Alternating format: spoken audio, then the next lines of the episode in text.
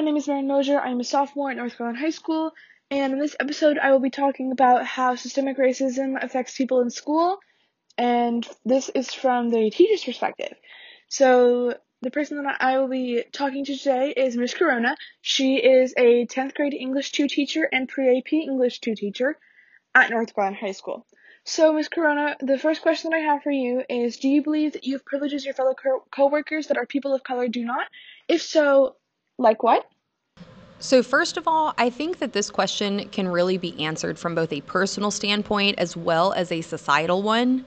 Um, and so, I'll reflect personally first. So, in my teaching career and on this campus, I'm not aware of any privileges that I've received in contrast to my colleagues. I will say that I think a large part of that is due to the diversity of our student and our staff populations um, at North Garland. And our current administration definitely works very hard to make sure that all of our voices are heard. Um, now, I, I will say that I, I think very often in our society, we're not necessarily uh, always aware of privileges that we might be receiving, um, at least until someone, you know, we, we listen to those voices around us and, and we make an effort to be educated. And so um, I would like to clarify that just because I'm, I'm personally not aware, I, I haven't observed um, any aspect in which I've been necessarily privileged in contrast to any of my colleagues. Um, if if I were made aware of, of certain situations, I would definitely listen to the voices around me.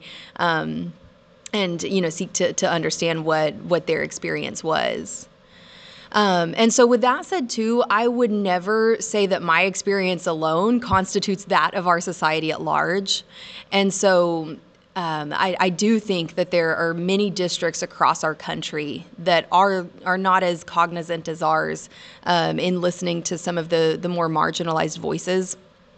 Uh, teaching is a profession that's overwhelmingly populated by white women.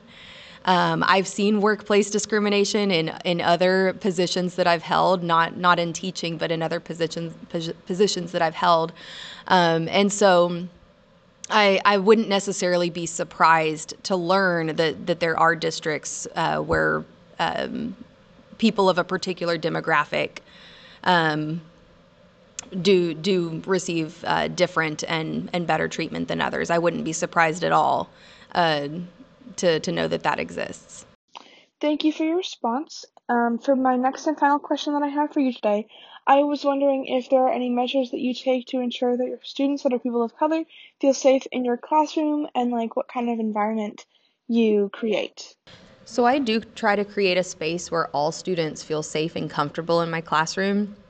Um, I have been very interested in researching some of the biases that are present within our education system at large.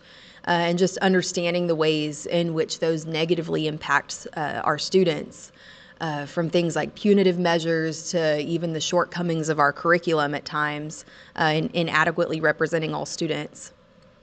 Uh, so in my class, uh, just some things that I try to do.